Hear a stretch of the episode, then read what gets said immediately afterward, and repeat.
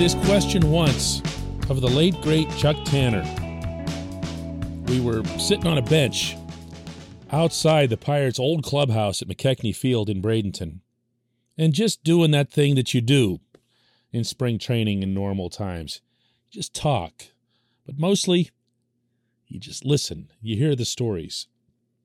So, as long as I have this amazing asset here at my disposal with this conversation, I asked him the one question I've never heard anyone answer sufficiently as it relates to this franchise, and that's this Who was the greatest pitcher in Pittsburgh history? Good morning to you. Good Thursday morning. I'm Dejan Kovacevic of DK Pittsburgh Sports. This is Daily Shot of Pirates. It comes your way bright and early every weekday if you're into football and or hockey. I also offer up daily shots of Steelers and Penguins right where you found this. Staying with the spirit of we've got some time to kill here with these daily shots of Pirates. And yeah, I, Major League Baseball and Players Association are going to meet today at some point. Something might happen. We can save that for tomorrow. Today, I want to go way back in time. And that's where this discussion amazingly, has to go. There are 13 pirates, people directly associated with the Pirates, in the Baseball Hall of Fame. There are 42 total, meaning people who at some point or other were with the Pirates. Bert Blyleven jumps to mind, but it could also be just someone who had a cup of coffee here. If you wore the uniform and you made it into the hall, you go on that list. But the 13 are people who principally spent their careers in Pittsburgh. Of those 13, did you know that not one is a pitcher? Out of 136 years of big time baseball played on the North Shore and in Oakland and then back on the North Shore, not one pitcher was deemed good enough. Now, I've looked at this independently and wondered how. How does that happen? How do you not just run into one? You know, how do you not just have, like, I don't know, Walter Big Train Johnson at some point say, you know what, I demand a trade to Pittsburgh, and you end up getting Walter Johnson or something? How does it not happen? Or is it possible that it did happen? The name that comes to mind for me, and I'm admittedly a geek when it comes to Pittsburgh's baseball history, is Babe Adams. If you've read up on what I guess you could refer to as the original Pirates, certainly the original Pirates champions, Adams stands out when it comes to pitching. In the 1909 World Series, which represented the city's first baseball championship, he pitched three complete game victories. That's serious stuff. Regardless of what the rest of your career looks like, that's big time. He also ended up sticking with the Pirates as a pitcher all the way through 1926. He had a 20 year career all in Pittsburgh. And if you know your World Series history, you'll know that if he was with the Pirates in 1925, that means he also was part of another championship team. His overall numbers were pretty good, even if you adjust for the era. 194 wins, and remember, back then wins were, you know, like candy, but a 2.76 ERA, a 1.09 whip. Now remember, there was no such thing as whip back then, walks and hits per inning pitch, but it's an easy enough statistic to uh, track backward the way we've seen, for example, the NFL uh, would struggle with recording sacks because you have to have a visual of it. Walks and hits per inning pitch, that's easy. That's just a box score. 1.09 is pretty good. Pitched 2,995 and a third innings, which is mind blowing. But again, that's one of those things that you have to era adjust. He was on track to be a great pitcher. That 1909 season was Babe Adams' rookie year. He went 12 and 3, 1.11 ERA. 130 innings over 25 appearances. And then, of course, the World Series. Did I mention that in game seven, his complete game victory also was a shutout?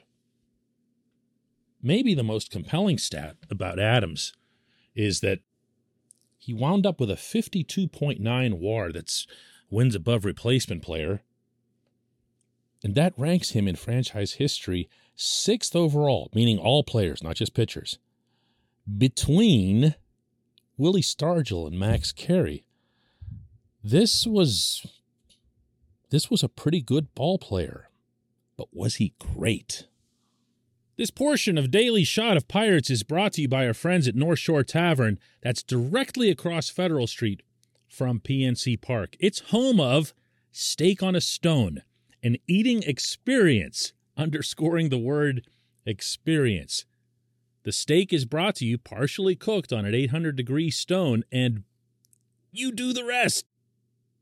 It's a ton of fun, it's a great meal, and it's a baseball atmosphere like no other in Pittsburgh. North Shore Tavern, right across Federal Street from PNC Park. Generally speaking, if the best year of your career, any sport, is your rookie year, you're probably not going to be seen as a great player. And Babe Adams topped out right at the start. He did hang around he was very good for a long time. But I don't know that anybody anywhere would fairly consider him to be a great pitcher. So you go through the rest of the 136 years. And what you find is a whole lot of Bob Friend, Vern Law, uh, the short stretch of Steve Blass, John Candelaria, uh, working your way into the 80s and 90s. You know, Denny Neagle was really, really good for a while. Doug Drabek was the last of the Pirates to win the Cy Young. And then you get into, you know, more modern times in PNC Park and everything else. And, you know, it goes downhill. There was one really, really big year for Oliver Perez, you know, when he struck out a million people in 2004. But otherwise, you're not going to find a great pitcher. I had written stories at the time of Gerrit Cole's arrival that maybe he could be the Pirates' first great pitcher. And it turns out he waited until he was somewhere else to start getting great, as has happened an awful lot around here. So, what was Chuck's answer? I know that's what you've been waiting for since the beginning. Chuck didn't hesitate. Chuck was not the type to come unequipped for questions like this. If you knew Chuck. And he said, with his eyebrows way up, as if I was nuts to have asked, that it absolutely had to be Candelaria. And he went over, as a lot of old baseball men will, rather than you know getting into stats and so forth he would get into anecdotal things. He would remember a game in which candelaria went head to head with nolan ryan and outdueled him. Uh, he saw the best of candelaria the no-hitter against the dodgers in 76 then when candy started hanging on a little bit he still found enough to contribute to the 79 world champs. And I'll respect that into eternity and actually treasure it because it came from Chuck. And at the same time, respectfully point out that the statistics and the criteria would never come close to including Candy. This is crazy.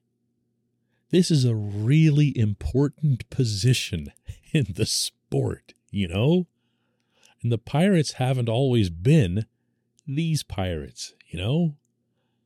Even when they've had winners, if you go back to the very beginning, the teams around the early 1900s, uh, the ones that ended up winning World Series in 1960, 71, 79, they were all built on bats. And that, in and of itself, is a positive, remarkable thing. Because, you know, championships tend to happen through pitching primarily. But yeah, we're still waiting. We're still waiting. Maybe it's Roansy Contreras. Maybe Roansy Contreras is going to be the first great pitcher in, you know, a century and a half of Pirates baseball. When we come back, just one question.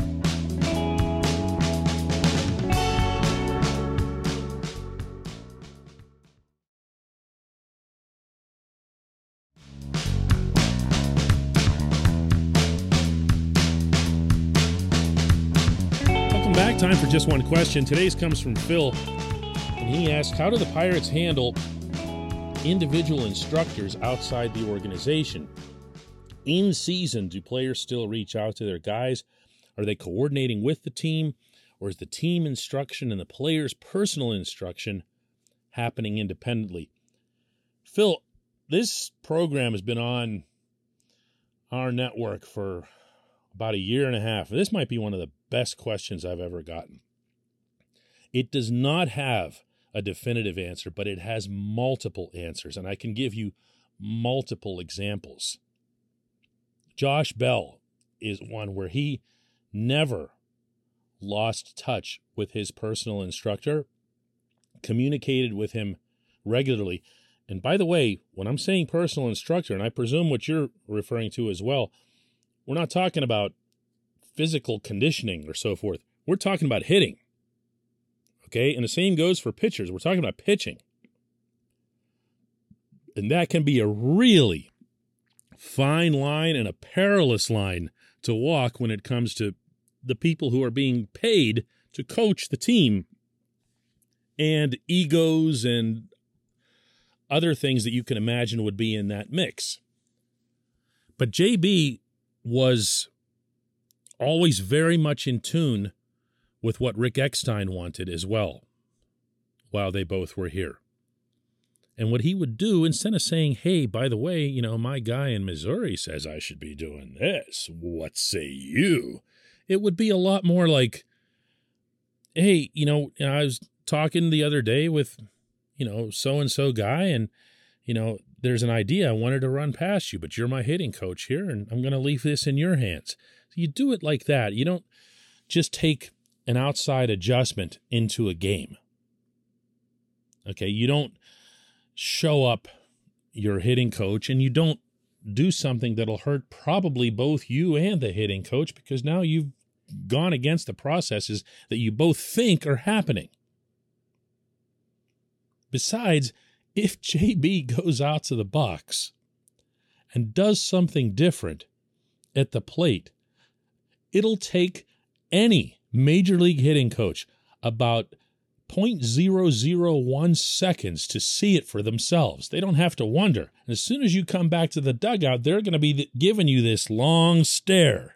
Okay, like, hello, I'm here too. What was that? Adam Frazier has one of my favorite stories. Frazier was going in into one of his deeper slumps, the ones that went on for so long that you forgot about the streaks. This was back in 2019. And then along came one day in June where he just annihilated the ball. And then this kept going for like two weeks. You might remember this. It was the first of the really big Adam Frazier tears in his time here. And on the second day, not the first, on the second day, first anybody can, you know, run into a couple. Second day, went up to him and I said, What are you doing? Like, what is this? And he told me this whole tale about how his dad was watching on TV and saw something about his hands, the positioning of his hands. And it wasn't some big, heavy, revolutionary thing, but his dad pointed out to Adam the way you held your hands here, this isn't how you held them when you were really young. When you were just getting good at baseball, your hands used to be like this. Well, guess what? There's no hitting coach who would know that. But the dad would. So, what Adam Frazier did, again, instead of just walking it into the game, he went and spoke himself with his hitting coach and said, Hey, I'm going to try this here. Talk to my dad. He said this. Huh, okay. Hitting coach, probably pretty frustrated himself at this point with Frazier's lack of production, would think that it'd be a great idea if Frazier went up there and stood on his head and attempted to hit a baseball. So he takes it into the game. And it works together. It works together. Now, I did mention pitching earlier. Pitching, totally different stratosphere. Okay. Pitching, every tiny little thing you do or alter is seismic. So nobody's walking out there with anything that they get from the outside. You would absolutely have to take any suggestions, whether it's for a new pitch, a delivery hitch, uh, your, you know, where your feet are, how you come set, all that stuff. You have to run all of that through the pitching coach. Again, Phil, great question. Feel free to send more great questions. We have a lot of time to fill in the year 2022 on this program. I appreciate this. We will have another daily shot of Pirates tomorrow.